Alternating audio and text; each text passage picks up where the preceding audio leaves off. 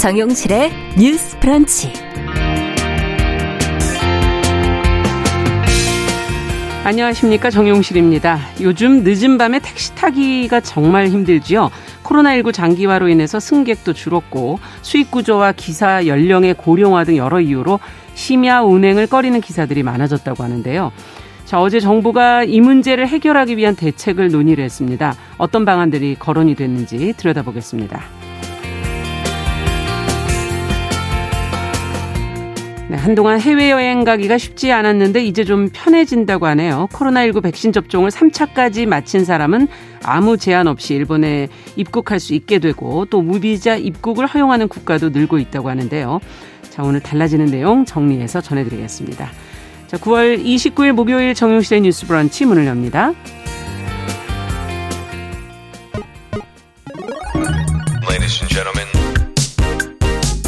새로운 시각으로 세상을 봅니다.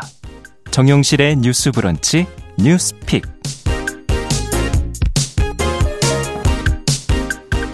네, 정용실의 뉴스 브런치 항상 청취자 여러분들과 함께하고 있습니다. 오늘도 유튜브 콩앱 그리고 라디오로 들으시면서 의견 보내주시면 저희가 반영하도록 하겠습니다.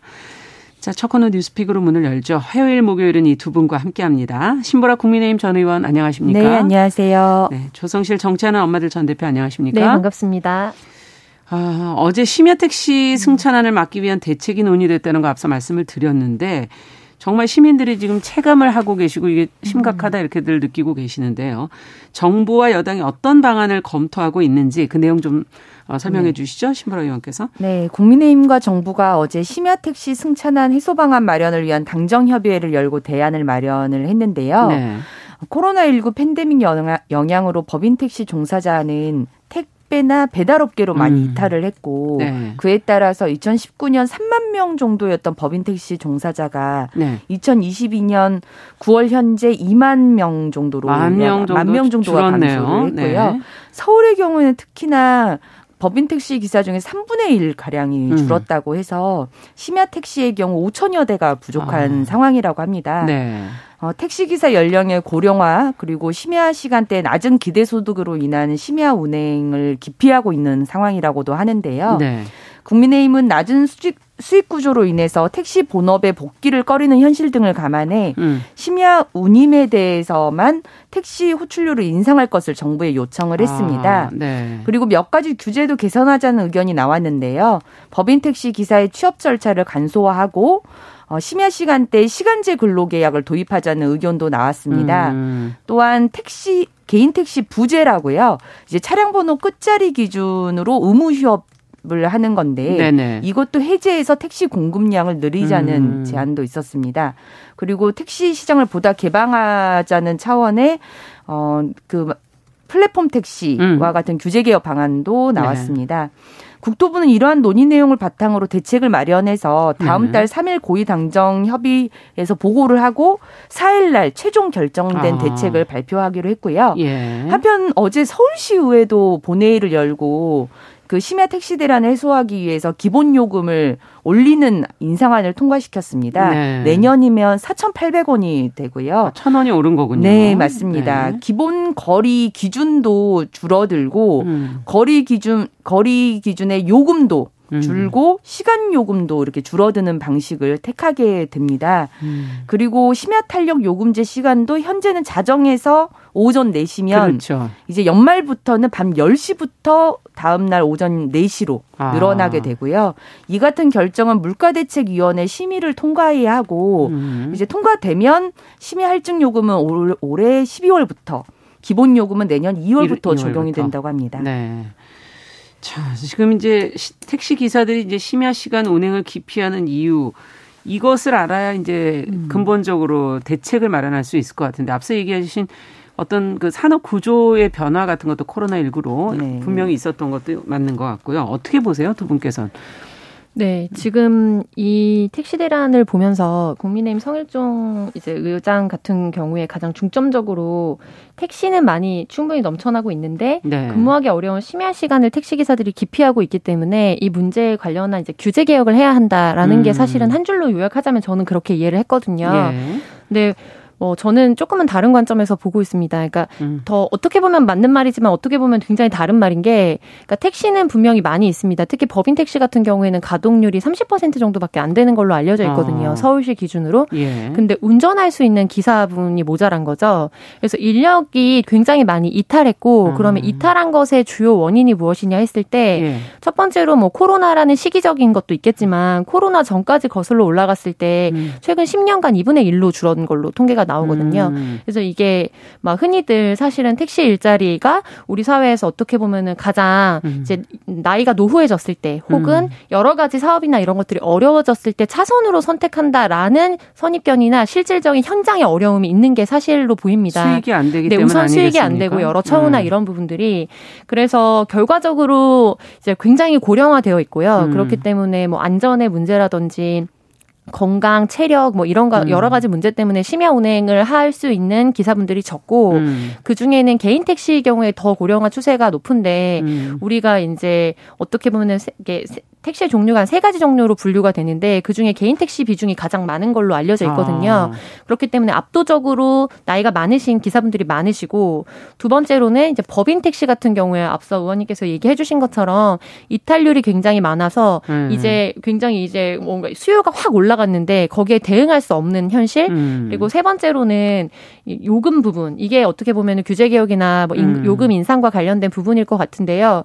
그래서 뭐 경기도 쪽으로 나가게 되면 가는데 비용을 많이 받기 때문에 빈차로 음. 돌아오거나 혹은 돌아올 때에도 사실 음. 여러 가지 뭐 수익 구조나 이런 부분이 맞을 수 있는데 근거리를 가거나 서울 시내에서 외곽 음. 쪽으로 음. 이동을 했을 때에는 거기에 대해서 수치가 맞지 않는다. 음. 그래서 사실은 이제 뭔가 승차를 거부하거나 이런 것들이 많이 그렇죠. 추세가 되어 있는 현실이에요. 음. 그래서 이거에 있어서 우리가 결국에 택시 요금을 인상할 것인가 이게 가장 첫 번째로 뭐 호출료라든지 심야의 할증료나 이런 거를 인상할 것인가 이 문제가 있겠고 네. 두 번째로는 사실은 더 근본적인 문제는 어떻게 그러면은 청년들이나 중장년들이 음. 이거를 선택 가능한 일자리로 만들 것인가 이 네. 부분이 좀 중요할 것 같아요. 그러네요. 그래서 이전에 타다금지법이나 이런 부분도 음. 어떻게 보면은 택시 기사분들의 굉장히 어떤 집단 이기주의 이런 것 네. 때문에 통과하지 못했다라는 뭐 시각도 있지만 예. 일정 부분 그런 부분도 있을 수 있겠지만 결과적으로 이게 플랫폼 노동이라는 게 음. 겉으로는 굉장히 좋아 보이는데 사실은 굉장히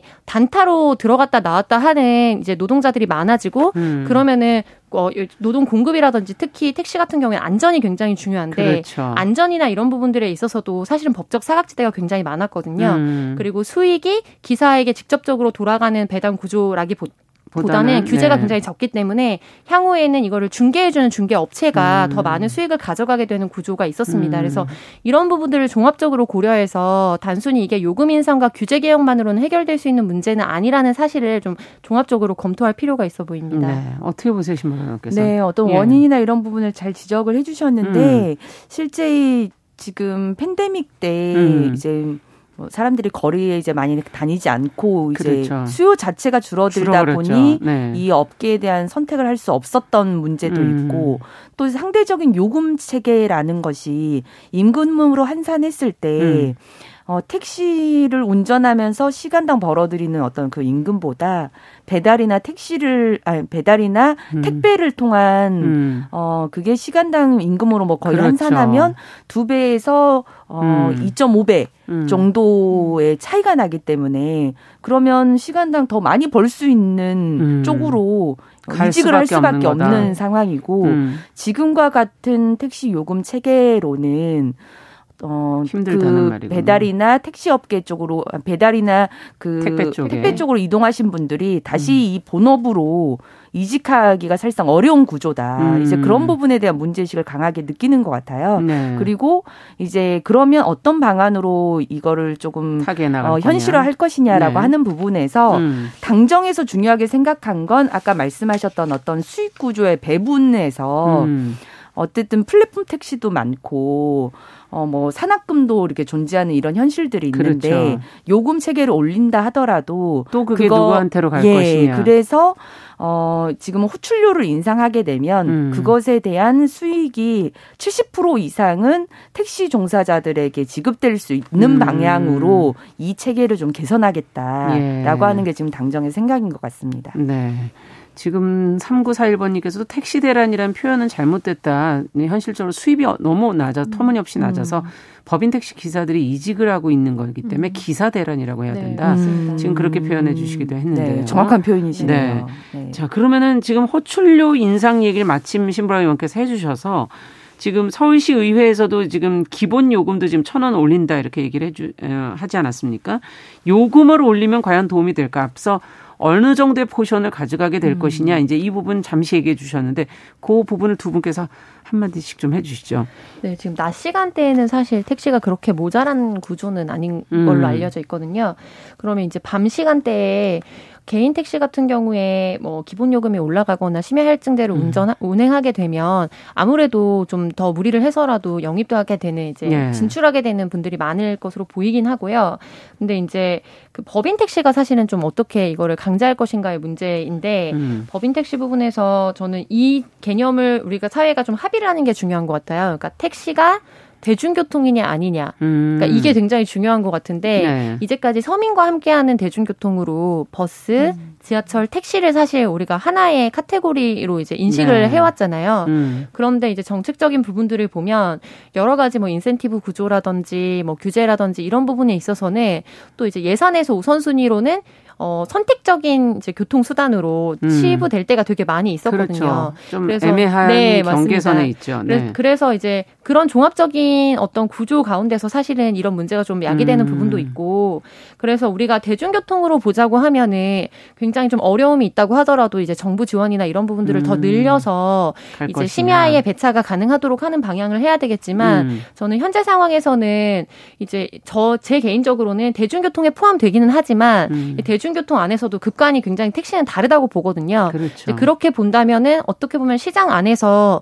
이거가 제대로 제대로 작동할 수 있도록 하는 인센티브적인 요소가 필요한데 음. 그 부분에 있어서 심야에 호출료를 올린다든지 아니면 할증을 한다든지 이런 부분은 좀 필요해 보여요. 음. 근데 이제 그러면 심야 배차에 대한 부분을 권고안이 아니라 네. 이제 할증료나 아니면은 뭐 호출료나 이런 부분을 어떻게 기사에게 직접적으로 배분할 것인지에 대한 음. 명확한 지침과 규제안이 있어야 하고 그 안이 없는 상태에서 규제를 그냥 무한정으로 풀고 지금 100%까지도 사실은 심야 할증이 음. 가능하도록 하는 형태를 논의를 하고 있거든요. 네. 근데 이제 100%는 전 좀 과하다고 봅니다. 그래서 음. 서울시에서 지금 어, 이번에 조례안이나 이런 것들 예산안을 통과시키는 음. 그런 정도로 우선 좀 순차적으로 약간 올려보고 그리고 이게 실질적으로 이제 연말이나 내년도 코로나 복귀 이후에 1년 이제 추세가 보이잖아요. 음. 그렇게 됐을 때 정말 그럼에도 불구하고 추가적으로 요금 인상이 필요한 부분인지를 종합적으로 검토할 필요가 있다. 네. 그래서 요약하자면 요금 인상이나 이런 부분은 규제 개혁 일부 필요하지만 지금 국토위나 혹은 국민의힘 쪽에서 이제 음. 요구하고 있는 것처럼 굉장히 너무 100% 안까지 상한선을 주는 거 음. 근데 그 경우에는 결국에는 플랫폼 회사에서 굉장히 많은 마진을 가져갈 가능성이 굉장히 높거든요. 예. 그리고 배차가 다 안 됐을 때에도 최저선이 높아질 우려가 있습니다. 음. 그래서 이제 그러면 할증을 높일 수 있는 기준을 완전 자율재량으로 주지 않고 음. 최대한 우선 배차를 한 이후에 그 이후에 배차가 어려워졌을 때 할증을 어떻게 할 것인가 음. 이러한 세부 지침안이 굉장히 중요할 것으로 보입니다. 네. 대중교통이라는 건 사실 또 매일 이용하셔야 되는 네. 부분이어서 과연 이걸 대중교통으로 볼 수도 볼 수 있나 없나 하는 정말 그, 그 문제가 또 생기고요. 심야 시간에 선진국의 경우는 이제 거의 운행하는 차가 네. 없을 정도로 음. 사람들의 이동이 없는 문화로 가는데 과연 우리도 그렇게 갈 것인가 하는 부분도 한번 음. 고민이 필요하지 않을까 하는 생각도 들고 어떻게 보십니까? 어, 음. 저는 이제 어제 이제 서울시 의회에서는 요금 기본 요금 인상안을 통과시키고 그렇죠. 네. 이제 시간대 그다음에 기본 음. 이제 킬로미터당 뭐 이것도 다 이제 줄이는 방식으로 네, 세세하게 조정이 네, 들어갔죠. 했는데 네. 동시에 지금 호출료도 인상하는 안을 음. 어제 음. 나온 거거든요. 그래서 어 정부도 애초에는 처음에 심야 택시 요금 인상을 고려했다가 음. 택시 호출료 인상으로 방향을 틀었다고 하는데 아. 지금 어쨌든 이 택시 기사 대란인 네. 수도권에 실은 많이 집중되어 맞아요. 있는데 이 두 가지 안이 다 동시에, 동시에. 통과된다라고 음. 하면 연말부터 그 승객이나 국민들이 느끼는 부담은 거의 두 배 가까이 것이다. 문제라서 네. 전 이거 조금 더 조정의 좀 음. 가능성도 좀 있어 음. 보이거든요. 왜냐하면 그러네요. 실은 두 가지 안을 동시에 이렇게 한다는 건 정부 구상에도 좀 없던 얘기가 음. 아닐까 싶어서 서울시 의회에 어떤 통과된 내용을 같이 보면서 어떤 조율해야 될 음. 부분도 조금 있을 것 같다는 생각은 들어요. 네. 지금 뭐 야간에 택시 운행을 꺼리는 이유를 저희가 이제 앞서 얘기를 하니까 지금 그 야간 운행 시 취객의 난동. 네, 아, 그 네, 그 부분도 12건 이것도 아마 한몫했 다는 그런 네. 의견들 좀 보내주셨는데 이 부분도 또 음. 완전히 무관하게 생각할 수는 없을 것 같고 저는 취업 절차를 너무 단순히 하는 것이 혹시 다른 어떤 어 네. 성폭 뭐 성폭행이나 성추행이나 뭐 이런 사건들과 연결이 되지 않을까 하는 우려도 사실은 조금 되기도 하고요. 어떻게 보세요? 끝으로 제안하고 싶은 대책이 있다면 한 말씀씩 하시고 정리를 하도록 하죠. 먼저 심호라 의원께서 해주시겠어요? 음. 네, 어, 지금 이제 정부하고 여당이 음. 이제 택시 요금이나 이제 호출료 인상을 이제 고려하면서 동시에 이제 대중교통도 네. 확대할 수 있도록 하겠다. 그래서 올빼미 버스를 늘리겠다 이렇게 하는데요. 예. 어, 제가 이 기사와 관련해 댓글을 보니까 뭐 올빼미 버스뿐만이 아니라 심, 지하철을 심야에 30분 단위로만 조금 연장을 해줘도 어. 교통 문제를 좀 해소할 수 있지 않나라는 의견도 있으시더라고요. 네. 그러니까 실은 택시라고 하는 게 다른 대중교통 수단이 없기 때문에 또 대안으로 선택하는 그렇죠. 것인데 택시를 선택하지 않을 권리도 일정 정도 보장하는 음. 것도 필요할 것 같고요. 이제 호출료를 인상하게 되면 이런 문제가 또 있을 수도 있을 것 같아요. 음. 일반 택시 같은 경우는 그럼 호출료가 없잖아요, 기본적으로. 음. 그러면 실은 노약자분들은 이런 분들은 그런 모바일을 통해서 택시를 호출할 수 있는 부분을 불편하게 생각하기 때문에 아. 대부분 서서 기다리시는데 네. 그런 것들에 대해서 아예 택시가 그냥 지나쳐버리는 이런 문제들은 음. 또 어떻게 개선할 것인가 아. 이런 부분에 대한 왜냐하면 요율 자체가 엄청 차, 차이가 나게 되면 예. 이제 택시의 그런 선택의 문제, 회피의 문제는 또 어떻게 할 것인가 예. 문제도 좀 고려돼야 되지 않을까라는 생각이 네. 들더라고요. 성급한 제도 개선보다는 지금 조금 더 고민하면서 차분하게 네. 가는 게 더 좋을 것 같긴 하네요. 어, 조 대표님께서 끝으로. 네, 음. 저도 음. 가장 필요한 거는 버스와 지하철의 이제 시간 조정 건이 음. 1차적인 대중교통이기 때문에 네. 우선적으로 이루어져야 할 것으로 보고요. 어, 우려하는 부분은 이제 성범죄 같은 경우는 일전에 있었던 택시 사건들이나 이런 것 이후에 음. 법적으로 이제 기사 등록을 하거나 할 때 의무적으로 음. 이제 신상조회나 이런 부분에 대한 제, 사, 제, 자료를 제출하도록 하는 일정 부분의 필터링 절차가 마련이 되어 있습니다. 근데 네. 저는 좀 오히려 우려가 되는 거는 어, 사고가 날까봐 이제 심야 시간대 시력이나 이런 문제 때문에 음. 시야의 문제 때문에 운행을 안 하셨던 분들이 이제 심야에 운행료가 올라가거나 여러 가지 할증이 붙으면서 무리해서 운전을 하게 됐을 때 사고가 나게 될 게 굉장히 우려가 음. 되거든요. 음. 그래서 이런 부분에 있어서 그러다면 심야 운행이나 혹은 지금 연, 나이가 올라갈수록 운전면허나 이런 기준이 기간이 짧아지면서 재검 같은 걸 하도록 그렇죠. 하고 있는데 그거에 대해서 어떻게 좀 우리가 음. 안전적인 망을 만들 것인가 이 부분에 있어서도 추가적으로 논의가 필요해 그러네요. 보입니다. 정말 따져야 될 게 너무 많은 분야가 음. 아닌가 하는 그런 생각도 듭니다. 자, 두 번째 뉴스로 가보도록 하죠. 지금 성매수 후기가 하루에 1,600개씩 올라오는 인터넷 커뮤니티가 있다는 보도가 지금 나와서 어떤 내용인지 좀 들여다봤으면 좋겠습니다. 조성실 대표께서 좀 봐주시겠어요, 내용을? 네. 많이들 아시다시피 이제 성매매 방지법에 근거해서 성을 이제 매매하는 경우에는 우리가 처벌을 하도록 하고 있는데요. 음. 다시 함께 상담센터라는 한 공익 단체에서 8개월간 성매매 사이트 400여 곳을 분석해서 발표를 한 자료가 나와서 좀 귀추가 주목되고 있습니다. 네. 이제 성매매를 하거나 매수를 했던 경험담을 늘어놓는 이제 커뮤니티에서 하루 1,600건 이상의 후기들이 쏟아지고 있다. 음. 그리고 오히려 이제 성매매를 홍보하거나 혹은 거기에 가담한 경우엔 처벌을 하는데 네. 본인이 다녀와서 이제 익명으로 후기를 올렸을 때 그것이 어느 업체, 뭐 어떤 특정 사람에 대한 어떤 피드백이나 평가가 되면서 그거 자체가 하나의 세일즈가 되는 거죠. 음. 그래서 이런 부분에 있어서 우리 사회가 어떻게 그러면 대책과 안정망을 만들 것인가 법제도적인 개선이 필요하다라는 주장이고요. 네. 그래서 실질적으로 지금 이제 자세한 내용 들은 관련해서 지금 한겨레 기사에서 게재가 음. 되어 있기 때문에 어, 다시 함께 상담센터라고 음. 클릭해서 자세한 내용들을 참고해 보시면 좋을 것 같습니다. 네. 성매수 후기를 보거나 쓰는 이유를 지금 이제 이제 분석한 내용들이 나오고 있는 건데 문제가 있어 보입니다. 어떻게 보세요? 지금 뭐 세일즈 그것 자체가 세일즈가 될 수도 있는 거고. 네. 예. 아, 저는 아 이런 데도 있구나 우선 그런 그렇죠. 생각이 들었는데 네.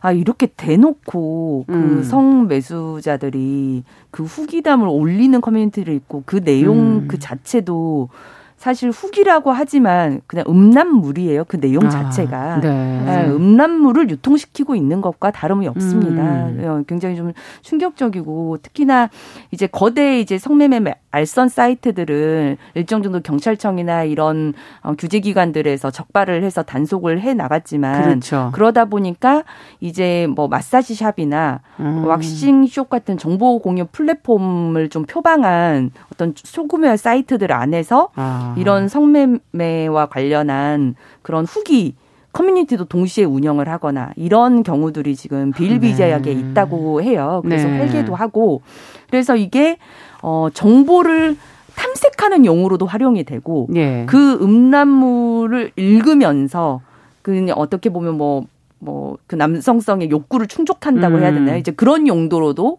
어, 악용이 거고. 되고 있다라고 음. 보입니다. 근데 지금 상황이 이런 게 워낙 암약해서 이제 벌어지는 일들이고 하니까 그러네요. 이제 관계 기관에서 적발하기가 참 쉽지 않은 구조라고 아. 해요. 그래서 저는 방금 얘기한 이제 이것도 서울시가 운행하는 이제 다시 함께 이제 센터인데 예. 이런 공익센터들의 노력도 굉장히 많이 필요하다라는 그러네요. 생각. 생각이 들고 이 공익 어 그 다시 함께 상담센터가 실제 어그 불법 성산업 감시본부를 운영을 해가지고 모니터링 증거 채집을 하고요. 예. 또 인터넷 시민감시단을 같이 운영을 해서 그 인터넷 시민감시단이 올해도 3월부터 8월까지 그런 인터넷에 그런 성매매 유인 광고를 7만 건을 적발을 해가지고 아. 그걸 규제기관에 신고도 하기도 했군요. 했더라고요. 네. 그래서 이런 어떤 공익 들의 공익센터들의 어떤 노력, 음. 시민 감시단을 네, 통해서 네. 좀 자율적인 적발들도 이루어져서 음. 그걸 이제 어 본격적으로 시민들에 대한 시민들 통한 감시 음. 어 이런 것들이 좀 활발하게 이루어져야 되지 않을까라는 생각도 들었습니다. 그러네요. 먼저 선제적으로 뭐 정부에서 그걸 다 감시할 수는 없으니 네. 시민들이 보는 즉시 그것을 네. 어 감시해 주는 같이 해 주는 활동해 주는 역할이 필요하다. 조 대표님께서는 어떻게 보십니까? 네. 이제 원래는 매매업소를 단속해서 이제 처벌을 그렇죠. 하고 입건을 했는데 네. 이제 2차적으로 성매수자 커뮤니티가 어떻게 작동하고 있는지 이게 변종적인 형태로 음, 그렇죠. 작용이 되는 거잖아요. 그래서 근본적인 연구가 필요하다라는 음. 것이 좀 1차적인 것인 것 같고 두 번째로는 그 연구를 바탕으로 해서 그렇다면 성매수 음. 후기에 대해서 어떻게 처벌하고 단속할 것인가 법적 근거가, 네, 법적 있어야, 근거가 있어야 하기 때문에 예. 이두 가지가 좀 필요한 부분인 것 같습니다. 그리고 네. 법제도와 다르게 우리가 일상적으로 좀 고민해봐야 되는 부분은 보통 성매매 방지법과 관련해서 늘 뭐 온라인 상이나 아니면 구두로 논란이 많이 되고 이제 음. 아, 암암리에 많이 말씀하시는 부분이 왜 성매매를 하는 경우에 뭐 여성에게 음. 처벌하지 않는가 혹은 뭐 이런 뭔가 굉장히 사실관계가 다르거나 혹은 음. 이것이 굉장히 공급이 있기 때문에 수요가 있는 거다라는 식의 이야기들과 음. 논쟁이 많이 붙거든요. 네. 근데 우리 사회가 어, 성매매 업체로 가게 되는 여성들이 결국 에는 음. 본인이 자발적으로 어떤 직업 선택의 자유이기보다는 음. 어떻게 보면은 청소년 때부터라든지 가정의 음. 문제라든지 경제적 문제라든지 그래서 여성이 이제 어떻게 보면 이 사회에서 치이고 치이고 해서 결국에는 음. 성착취적인 구조의 일원으로서 들어가게 되는 거라는 거에 대한 공감대를 가질 필요가 있는 것 같아요. 음. 그래서 최근에 지난 어 어, 며칠 전에 있었던 하나의 이제 행사를 소개해드리고 저는 마지막 이야기를 음. 하고 싶었는데요.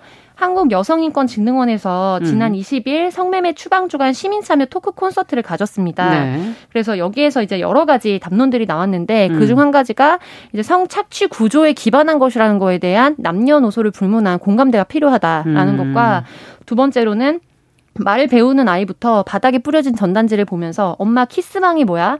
안마방이 음. 뭐야? 라고 묻는 이런 현실, 이런 것을 어떻게 단속할 것인가. 이게 오프라인 광고도 그렇지만 온라인에서도 네. 난무하거든요. 이 음. 부분에 있어서도 고민해 봤으면 좋겠습니다. 네. 자, 오늘 뉴스픽 조성실 정치하는 엄마들 전 대표 신보라 국민의힘 전 의원 두 분과 함께 이야기 나눠봤습니다. 자, 뉴스 브런치 1부 마치고 저는 어, 잠시 후에 돌아오겠습니다. 11시 30분부터는 일부 지역국에서 해당 지역 방송 보내드립니다.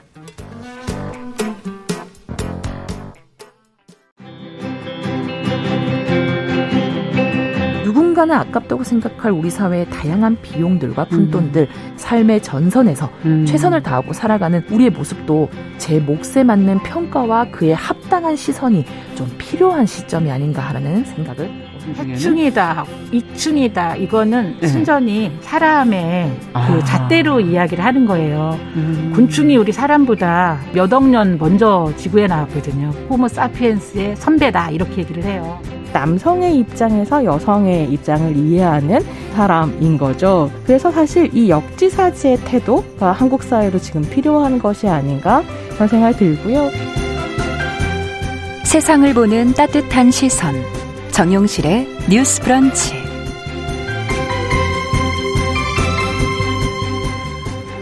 네, 정용실의 뉴스 브런치 듣고 계신 지금 시각 11시 31분입니다.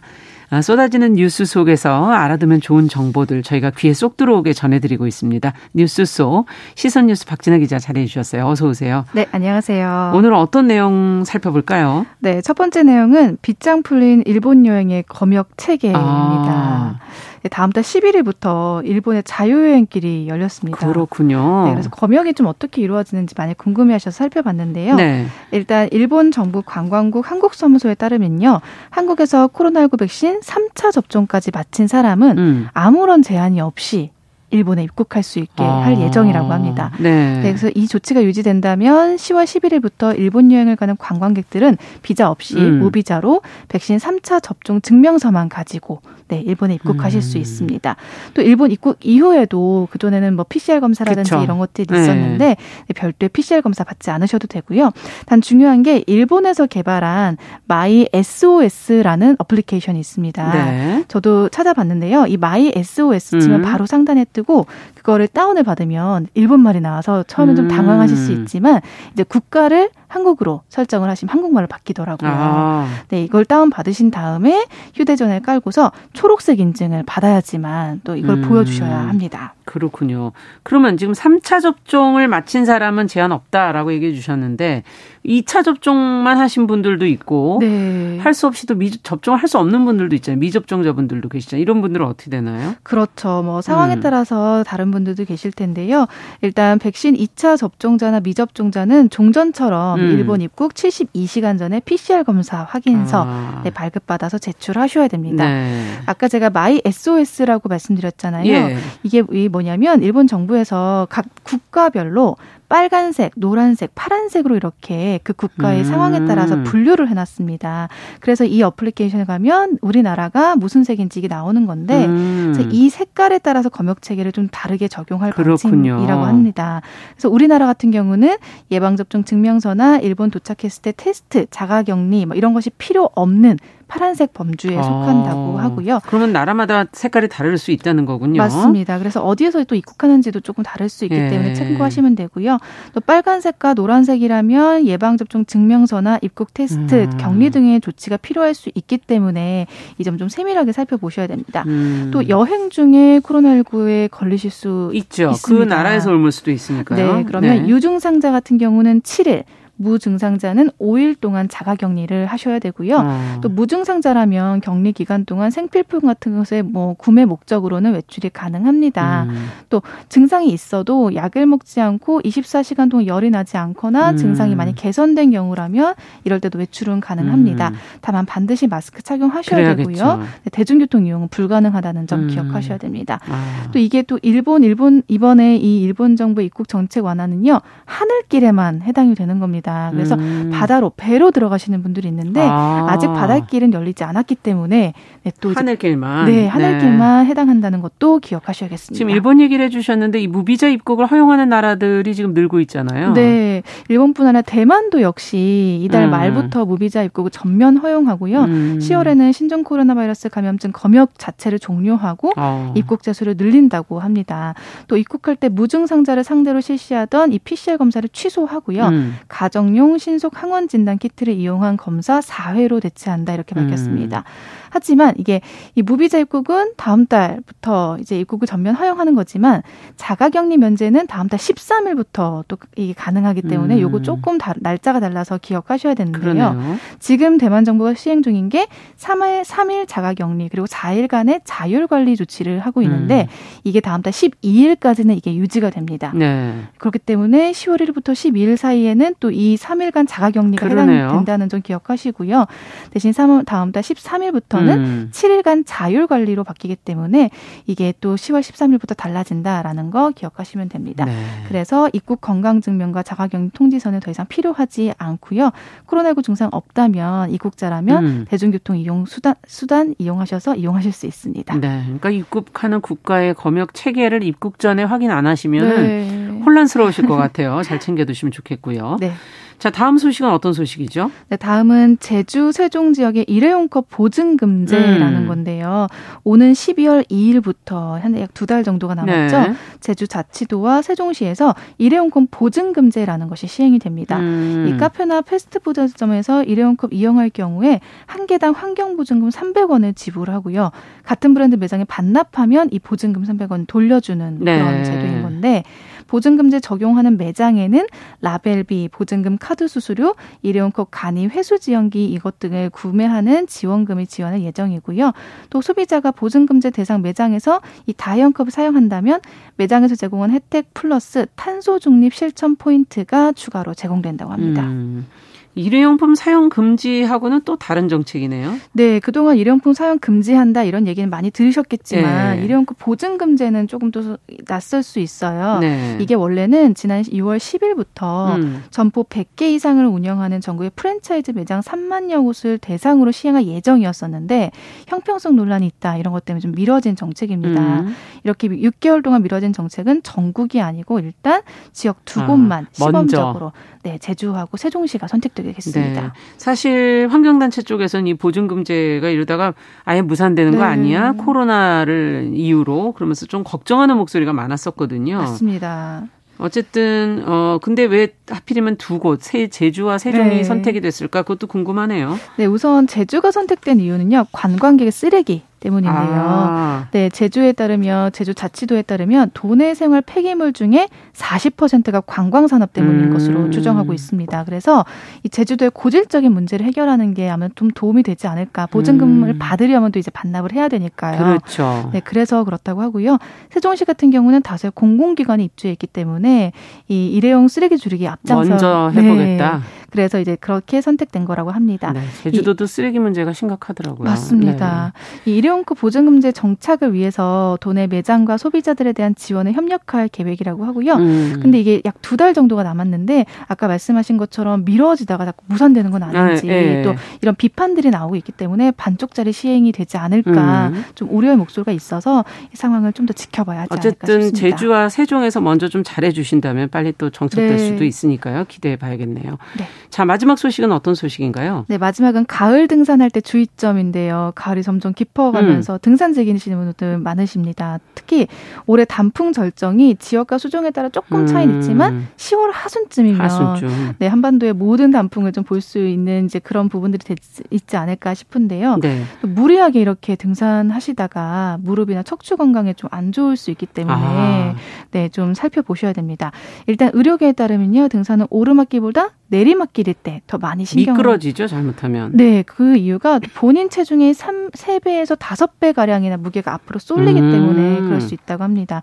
그래서 근육, 관절, 허리 이런 데 좀 영향을 끼치고요. 음. 또 평지에서보다 약 절반 정도의 속도로 천천히 걸어야 되는데 음. 그러지 않아서 사고가 발생하기 때문에 이 점도 또 기억하셔야 됩니다. 음. 배낭 무게를 얼마나 해야 될지도 궁금하신데 음. 내 몸무게의 10%를 넘지 않는 것이 좋고요. 그렇군요. 또 등산화는 너무 재거나 큰 것은 피하고 지팡이 이용하면은 음. 아무래도 오르막길이나 내리막길일 때 체중을 분산시켜서 허리나 관절의 부담을 줄여주기 때문에 등산 전용 지팡이도 사용하는 것을 권장하고 있습니다. 네, 뉴스 속 시선 뉴스 박진아 기자와 함께했습니다. 감사합니다. 감사합니다.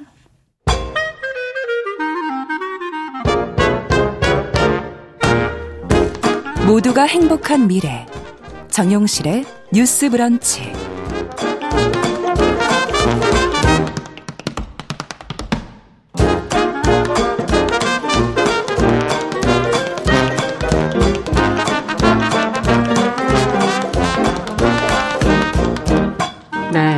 정용실의 뉴스 브런치 듣고 계신 지금 시각 11시 40분입니다. 자, 이번에는 서점 편집자의 세심한 안목으로 고른 좋은 책 같이 읽어보는 시간이죠. 동네 책방. 오늘은 책방 사춘기 유지연 대표 잘해주셨어요. 어서 오세요. 네, 안녕하세요. 네, 오늘은 또 어떤 책을 들고 오셨나 네, 궁금하네요. 네, KBS 라디오 청취자님들께는 익숙할 인물일 음. 텐데요. 시내 21 기자 그리고 작가, 팟캐스터. 글쓰기 강사 등 음. 다방면에서 활동을 하고 있는 이다, 이다혜 작가님의 책 퇴근길의 마음입니다. 아. 네. 저희하고 문화 프로에 많이 출연해 주셨었어요. 어, 맞아요. 네. 그리고 또 앞서 방송을 또 하고 맞아요. 계셔가지고 여기서도 또 방송하고 계시고 네. 이 라디오에서.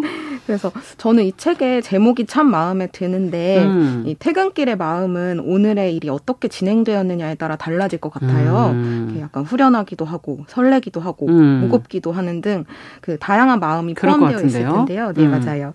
어, 책의 표지에 부제로 붙어 있는 말을 보면 나를 잃지 않으면서 꾸준히 일하는 법에 대하여라고 쓰여 있어요. 음. 어, 이렇게 부제처럼 이 책은 직업인으로서 작가가 경험했던 사회생활의 음. 노하우를 바탕으로 좀 더 이렇게 나를 지키고 또 꾸준히 일할 수 있는 동력을 어떻게 찾을 수 있는지 조언과 응원이 담겨 있는 책인데요. 그렇군요. 어, 이렇게 단지 오늘만을 위로하는 것보다 더 도움되는 일은 또다시 내일 출근해서 일을 해야 되는 마음을 음. 좀 돌아보고 알아보고 격려하는 이야기인 것 같아서 네. 이렇게 최대한 내 일에 대한 애정을 잃지 않기 위한 방법들을 이 책에서 안내하고 있습니다. 네. 그리고 또 자신의 노하우를 바탕으로 일을 좀 잘할 수 있는 팁을 실용적인 팁들도 아. 많이 담겨 있어요. 하루를 마무리하는 게 아니고 그러니까 퇴근길의 마음이라는 게뭐 아, 내일 뭐 그 다음 날 미래의 어떤 새로운 하루를 위한 마음이다 이런 얘기신데 네. 전작이 출근길에 주문이 있었잖아요. 출근길, 맞아요. 퇴근길 어, 이 왔다 갔다 하시는 길이 긴가? 일에 대한 얘기를 많이 하시는 걸 보면 일에 대한 애정도 남다른 분인 것 같기도 하고. 네, 음. 이렇게 제가 앞서 소개한 것처럼 아무래도 작가님이 되게 다양하고 많은 일을 하는 사람이다 보니까 예. 이렇게 일을 대하는 마음이나 태도와 이렇게 생각에 관심이 많을 수밖에 없을 것 음. 같아요. 이제 많은 사람들한테 어떻게 지치지 않고 일하시나요? 라는 질문을 받으면 음. 그냥 합니다. 너무 많이 생각하지 않으려고 노력합니다라고 답을 한다고 해요. 음. 이렇게 단순하지만 너무 맞는 말이잖아요. 그렇죠. 그래서 생각을 많이 하게 되면 일을 하기도 전에 스트레스를 받고 또 지치기도 하고 이렇게 하기 싫어지는 마음이 들 수밖에 없을 거니까 음. 그냥 한다는 말이 정답일 수 있을 것 같아요. 네. 그리고 또 일을 일처럼 대하는 태도가 필요하지 않을까 하는 생각이 또 들었고요. 음. 어, 이 책의 프롤로그에서도 작가님이 썼듯이 사람의 마음이 일의 가장 어려운 부분이고 스스로도 자신의 마음 이 제일 어렵다고 생각하는데 그 실제 어떤 어려움을 겪고 있는지 이제 자신의 이야기도 밝히고 아. 있어요. 그래서 내가 더 잘해서가 아니라 나도 그렇기 때문에 좀 이런 일에 대한 무게를 맞대고 마음을 나눌 사람이 필요하다라는 점에서 음. 이렇게 일에 관한 이야기를 많이 하시는 것 같고요. 혼자 일을 잘하는 일잘러가 될 수도 있지만 가능한 오랫동안 함께 일하기 좋은 사람이고 싶다는 것이 이 작가님의 마음이고 음. 어, 이런 부분들은 어딘가 소속되어 있든 아니면 조직 없이 혼자 일하는 사람이든 필요한 부분이지 않을까 하는 것이고요. 어, 지금 우리 사회에서 보는 번아웃 증상만 해도 이전에는 이렇게 하나의 일을 오랫동안 한 사람만이 겪는 겪는 증상이었다면 이제는 막 일을 시작한 신입사원도 느낄 수 아, 있다는 아, 이야기가 많이 접하고 있잖아요. 네. 네 그래서 그러니까 자기 자신에게 충실하게 살아갈 수 있는 그런 생활인의 마음, 음. 일하는 사람의 마음은 어때야 할까를 생각하면서 이 책을 쓰셨다고 해요. 네. 자기 스스로를 좀 도운 것처럼 누군가에게도 도움이 되면 좋겠다라는 생각을 그러네요. 담고 있습니다. 네. 실용적 관점에서 이제 내가 여기서 뭔가를 어떻게 내 삶에서 네. 가져오면 좋을까 이렇게 생각하면서 보시면 좋을 것 같은데 뭐, 단, 담담한 최선. 네, 최선이긴 한데 담담한 최선. 네. 하고 싶다, 해야 한다, 한다. 음. 그 다음에 뭐, 최저를 지키기 위한 루틴 만들기. 뭐, 적성이라는 게 정말 존재하는가.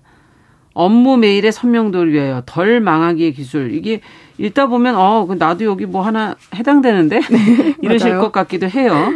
네, 어느 부분을 어, 가장 어, 재밌게 읽으셨습니까? 유지연 대표께서는. 어, 저도 이제 이렇게 차례 제목만 봐도 되게 든든한 조언을 받는 기분이 들잖아요. 음. 좀 펼쳐보고 싶고. 그래서 사회 초년생도 능숙한 경력자도 누구나 도움을 얻고 이렇게 서로를 도울 수 있는 이야기들이 대체로 담겨 있는데 음. 또 작가님이 영화와 책을 많이 보고 읽고 다루는 약간 기자와 그럼요. 작가라는 네, 네. 직업답게 중간 중간 보다 보면은 영화와 책을 예로 들면서 자신의 음. 경험을 바탕으로 도움이 될 수 있는 마음으로 이끄는 이야기들을 하고 계세요. 음.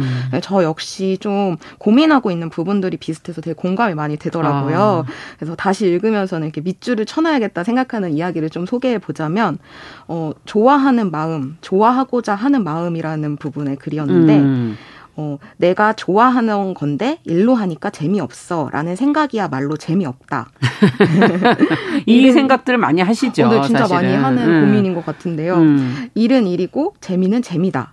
내가 재미를 잘 발견하던 분야의 일을 하면 누구보다도 재미를 잘 찾는 사람이 될 수 있지 않을까라고 하면서 그냥 과거보다 나아진 환경에 나를 데려다 준다는 마음이 좀 일에서 재미를 발견할 음. 수 있는 음. 방법이 될 수 있다고 오히려 이렇게 말씀을 해주시는데 음. 저도 주변에서 이렇게 제가 좋아하는 일을 하고 있다고 보이고 이게 부럽다는 말을 되게 많이 그렇죠. 듣거든요.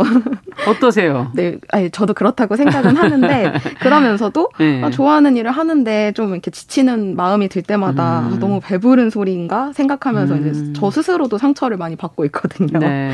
그래서 이런 저의 고민을 좀 이렇게 좀 도닥여주고 어떻게 네, 해볼 수 있나라는 음. 부분이어갖고 마음 에 화가 났더라고요. 그리고 또 약간 초심 같은 것도 음. 생각해 보게 되었고요.